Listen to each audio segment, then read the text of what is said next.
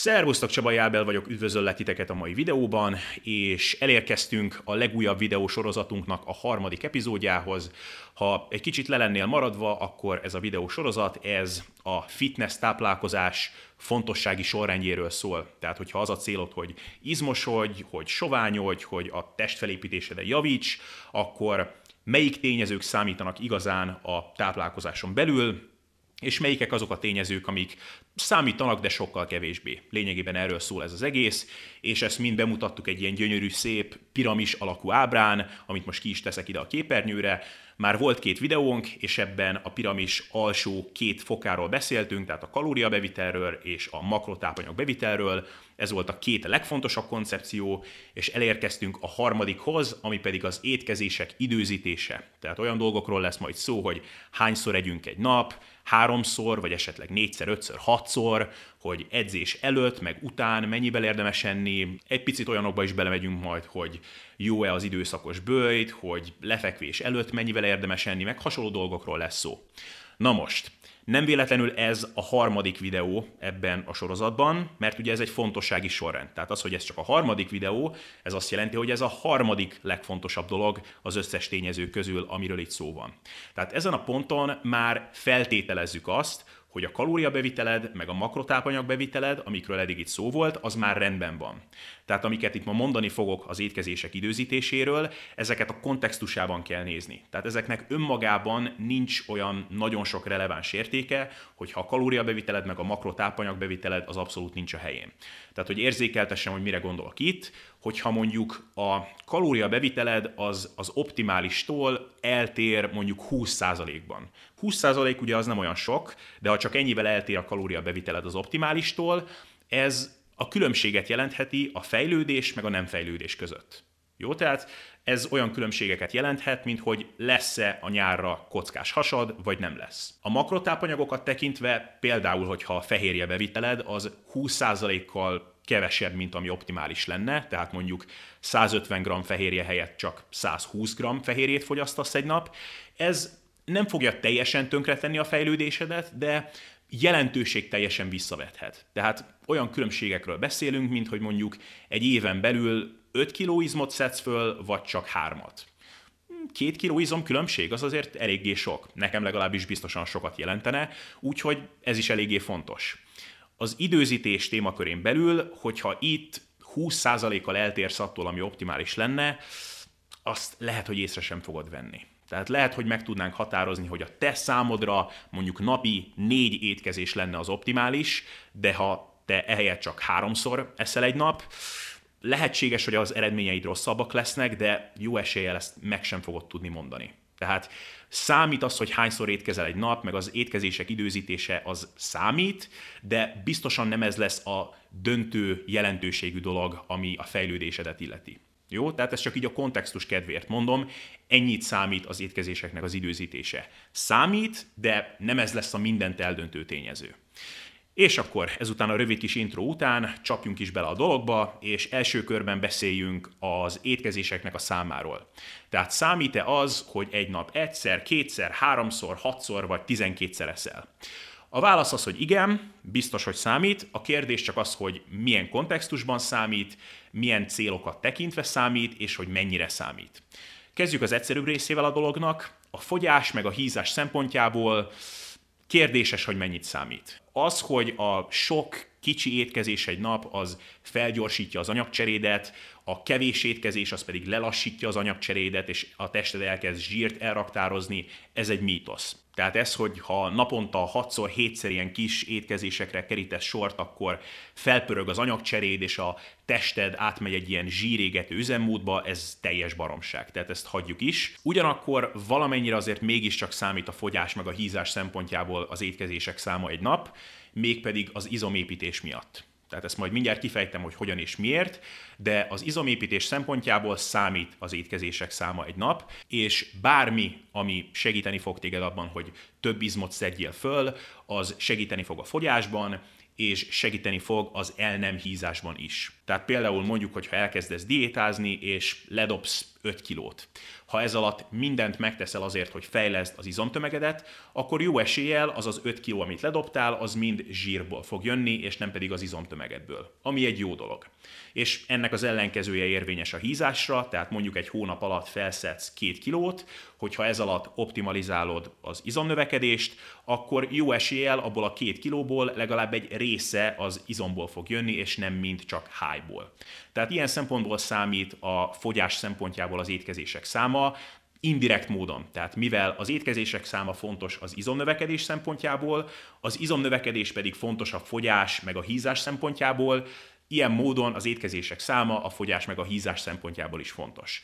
Remélem, hogy ez érthető, ha ez picit zavaros volt, akkor jáz vissza ezt a részt néhányszor, és remélem, hogy majd érthető lesz. És akkor azt is mondanám, hogy kössünk át az izomépítés témakörére, tehát ahogy utaltam erre, az izomépítés szempontjából bizony számít az, hogy hányszor eszel egy nap, meg az étkezések száma sokkal fontosabb, és ez elsősorban a fehérje bevitel miatt van így. Tehát én igazából, amikor az étkezések számáról beszélek, akkor én igazából a fehérje bevitelnek a gyakoriságáról beszélek. Tehát az én számomra az étkezés az egyet jelent a fehérje fogyasztással. Tehát nekem egy tál étel, amiben nincsen fehérje, az én számomra az nem étkezés én így látom az étkezés meg a kaját, és javaslom egyébként nektek, hogy ezt a látásmódot ezt vegyétek át tőlem. Tehát amikor fehérjét fogyasztunk, akkor a szervezetben beindul az izomépítő üzemmód. Ezt kicsit tudományosabban úgy kéne megfogalmaznom, hogy az izomfehérje szintézisnek a szintje az megemelkedik a szervezetben ezért fontos fehérjét fogyasztani akkor, hogyha izmot akarsz építeni.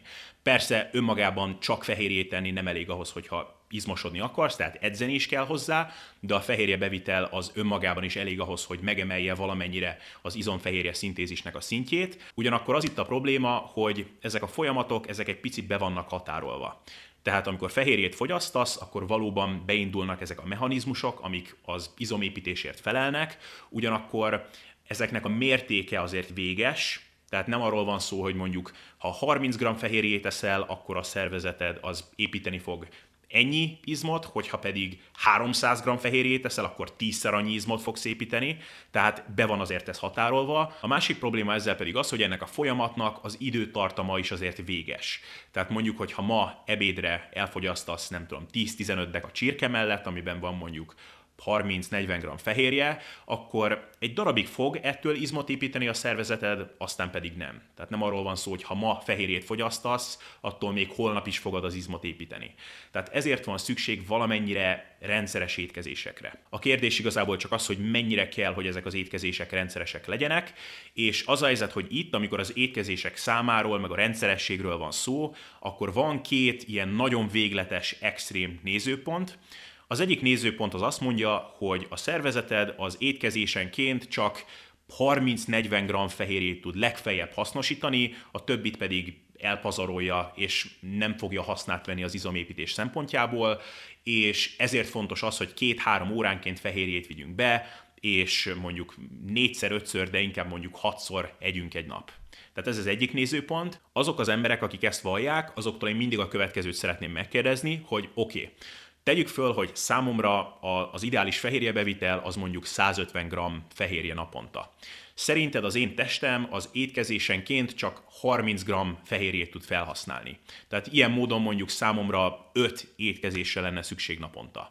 Tegyük föl, hogy reggelire elfogyasztottam 30 g fehérjét, tehát eddig minden jó, és aztán pedig valami krízis helyzetbe kerültem a nap folyamán, és egészen vacsoráig, ami mondjuk egy órával lefekvés előtt van, egyáltalán nem tudtam fehérjét venni magamhoz. Tehát 30 g fehérjét fogyasztottam eddig egész nap, akkor, hogyha csak 30 g-ot tud felhasználni étkezésenként a szervezetem, akkor azt javasolnád, hogy csak 30 g-ot fogyasztak vacsorára is? És fejezzem be a napot összesen 60 g fehérjével? És ilyenkor persze a válasz mindig az, hogy hát nem, nem, azért azt javasolnám, hogy próbálj meg kompenzálni. Tehát próbálj meg mondjuk 120 g fehérjét elfogyasztani abba az utolsó étkezésbe.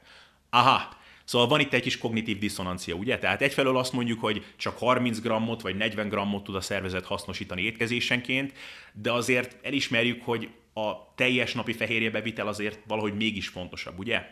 Tehát ez az egyik extrém nézet. A másik extrém nézet pedig azt mondja, hogy az étkezések száma egyáltalán nem számít, egy dolog számít csak, a teljes napi fehérjebevitel. Akik ezt a nézetet vallják, azoknak pedig egy másik ilyen extrém szenárió szeretek felhozni példaként, és megkérdezni, hogy oké, okay, hogyha az étkezések száma egyáltalán nem számít, akkor szerinted az rendben lenne mondjuk, hogy 6 napon keresztül böjtölök, és hetente egyszer elfogyasztok mondjuk 1400 g fehérjét.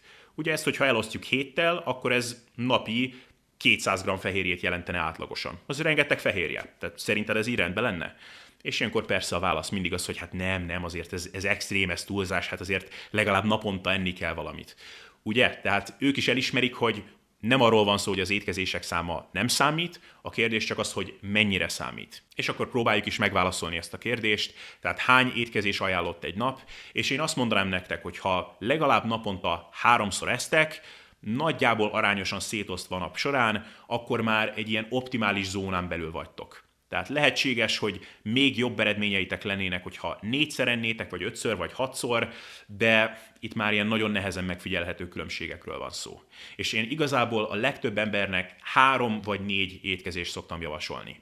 Egyfelől azért, mert praktikus, tehát ez minden embernek a napirendjébe szinte könnyen beleilleszthető, nincsen arra szükség, hogy logisztikailag nagy gondokba keveredjünk, tehát nem kell mondjuk munkába menet három különböző ebédet elcsomagolni, és emellett mondjuk három-négy étkezésnek naponta kifejezetten jó hatásai vannak az éjségkontrollra, meg az étvágynak a kontrollálására, ami ugye nagyon kapura tud jönni például diétázáskor. Tehát képzeld el mondjuk, hogy 2000 kalóriát fogyasztasz egy diéta során, ami elég gyakori férfiaknál, vagy mondjuk 1500 kalóriát, ami meg eléggé gyakori nők esetében, hogyha ezt 5-6 kicsi étkezésre szét kellene osztani, hát akkor én kis pirinyónyi tálételeid lennének, amiktől senki nem fog jól lakni. Ugyanakkor, hogyha csak három felé kell szétosztani, akkor egész jól lehet lakni még ennyi kalórián is. Tehát igazából az ilyen praktikus okok miatt szeretem ezt a mennyiségű étkezést javasolni egy nap folyamán, és mivel kellőképpen biztosan tudom azt állítani, hogy már ettől is nagyon jó eredményeitek lesznek az izomépítés tekintve. Szerintem megéri az ilyen praktikus dolgok miatt bevállalni azt a picike kis kockázatot, hogy esetleg mondjuk 5 vagy 6 étkezéstől még jobb eredményeitek lennének. Mert ha így is van, az egyfelől tudományosan nem bizonyított, és a való életben igazából ezek a különbségek szinte megfigyelhetetlenek lennének. Szóval ezért én a legtöbb embernek három-négy étkezést szoktam javasolni, és hogyha valaki többször szeretne ennél lenni, akkor nekem ezzel nincsen problémám. Tehát hajrá, háromnál kevesebb szeretni egy nap, hm, jó szívvel én nem ajánlanám, hogyha valaki ez nagyon ragaszkodik, mert imádja az időszakos böjtölést, Oké, okay, meg lehet oldani azt is, de egy picit több körültekintést igényel. Szóval nagyjából ennyit szeretnék mondani az étkezéseknek a gyakoriságáról, vagy az étkezések számáról, tehát 3-4 étkezés naponta, szerintem a legtöbb embernek primán működni fog. A következő dolog, amit érinteni szeretnék, az az edzések körüli, vagy esetleg közbeni étkezés. Ezt ö, röviden érinteni fogom, azért mondom, hogy röviden, mert erről eléggé sokat beszéltem az időszakos bőjtről szóló videómban, tehát ha azt nem láttátok, akkor javaslom, hogy nézzétek meg. De Érdemes-e enni valamit edzés előtt vagy után? Beszéljünk erről egy picit. Röviden itt azt érdemes tudni, hogy az izomépítés szempontjából segít az, hogyha az edzés körüli órákban, a véráramban vannak aminósavak, amik segíteni fognak abban, hogy az edzés után a, az izomfehérje szintézisnek a szintje az még magasabb szintre tudjon emelkedni. Tehát teljesen égyomorral, teljesen egy ilyen koplalt állapotban edzeni az nem a legjobb dolog, és az sem a legjobb dolog, hogyha egyáltalán nem esztek semmit edzés után. Ez viszont nem azt jelenti, hogy akkor edzés után azonnal le kell küldeni egy fehérjeséket, különben izmot fogtok veszíteni, vagy nem fogtok izmot építeni. Arról sincsen szó, hogy intravénásan adagolni kellene magatokba a fehérjét, miközben edzetek. Igazából az én praktikus ajánlásom az, és ez nagyjából a tudományos konszenzus is így manapság, hogy az edzés előtti és az edzés utáni étkezésed között ne teljen el több, mint körülbelül 6 óra. Tehát például hogyha eszel valamit délután kettőkor, és aztán eszel valamit este nyolckor, hogyha e között a két étkezés között valamikor sort kerítesz az edzésre, akkor jó úton jársz. Emellett, hogyha teheted, akkor edzés előtt vagy után egy órán belül körülbelül próbálj megenni valamit. Tehát például az előbbi példánál maradva, hogyha délután kettőkor és este nyolckor eszel, akkor rendben lenne az is, hogyha mondjuk délután háromtól négyig edzel, fél ötig, és az is rendben lenne, hogyha este hattól este hétig, fél nyolcig edzel, és akkor utána este nyolckor megint teszel.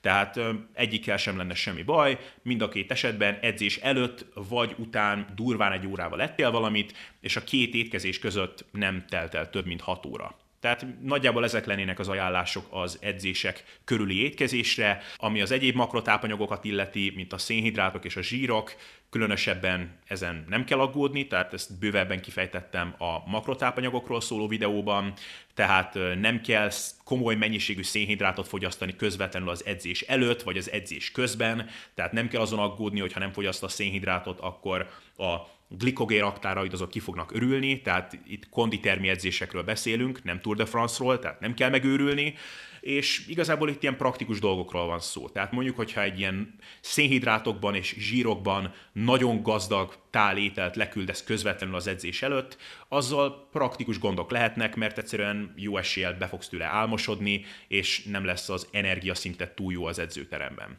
Ugyanakkor ez valamennyire egy ilyen egyéni dolog is. Tehát vannak emberek, akik jobban szeretnek kicsit üresebb hassal edzeni, és vannak emberek, akik kifejezetten jól érzik magukat akkor, hogyha egész sokat tesznek edzés előtt. Tehát ezt egy picit érdemes kitapasztalni saját magadnak egyénileg, Általánosságban azt el tudom nektek mondani, hogy a legtöbb ember, hogyha egy ilyen hatalmas nagy disznótorosból bekajál közvetlenül az edzés előtt, akkor nem fogják magukat túl jól érezni edzés közben.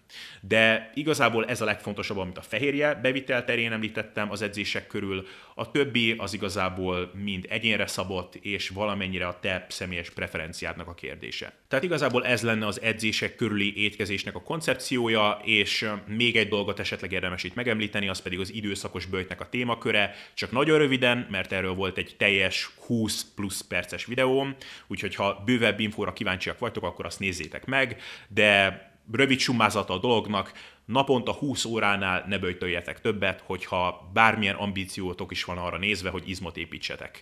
Abban a videóban kifejtettem, hogy ez miért van így, de ha szeretitek az időszakos böjtöt, és mondjuk nem akartok reggelizni, illetve hát a reggelit azt ki akarjátok tolni későbbre, Rendben van, csinálhatjátok, így is jó eredményeitek lesznek a testfelépítést illetően, de napi 20 óránál ne böjtöljetek többet, és szerintem a legtöbb embernek ilyen 14-16 óra böjtölés az egy ilyen ideális arany középutat jelent. Jó, szóval erről nagyjából ennyit szeretnék itt mondani, és igazából ha hiszitek, hanem az ilyen technikai, megértendő dolgokat illetően nagyjából ennyi ez a videó.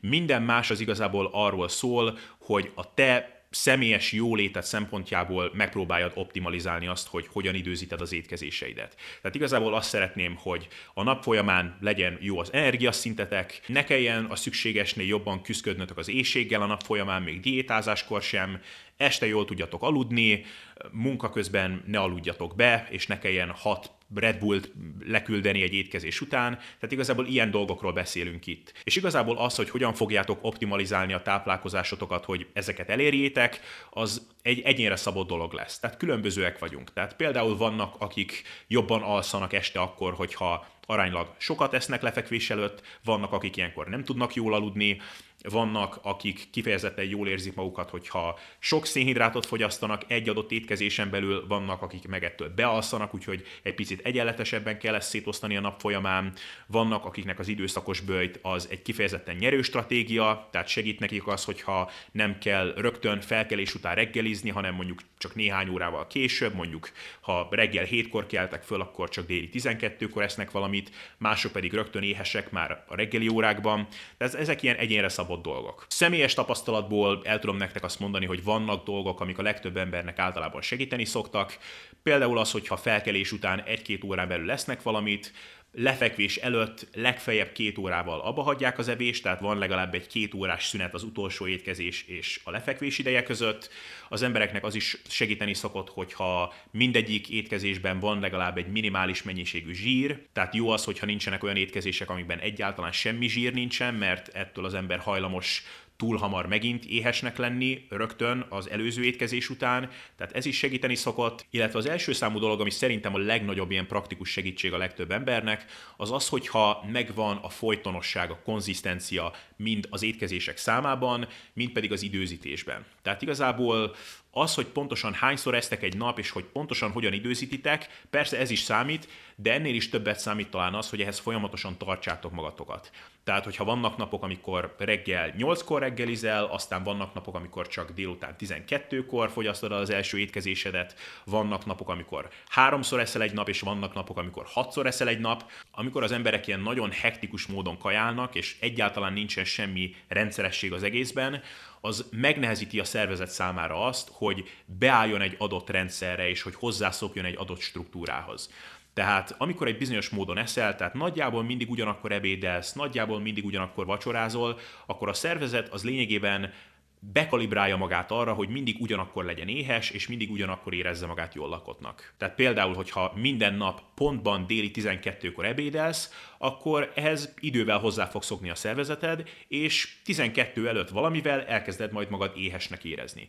Ugyanakkor, hogyha ilyen teljesen random a dolog, tehát hol déli 12-kor ebédelsz, hol délután 3-kor, akkor azzal szembesülhet az ember, hogy ilyen teljesen váratlanul rátör az éjség. És ez sokszor olyan helyzetekben jön elő, amikor az nagyon nem jön jókor. Tehát képzeld el azt, hogy éppen egy fontos megbeszélésen ülsz a munkahelyeden, és egyszer csak rátör az éjség, és úgy érzed, hogy ha most nem eszel valamit, akkor ott helyben felfordulsz.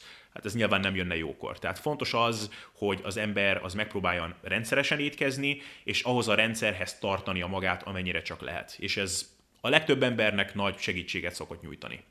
Szóval igazából ezek a főbb dolgok, amiket az étkezések időzítése kapcsán el szeretnék mondani.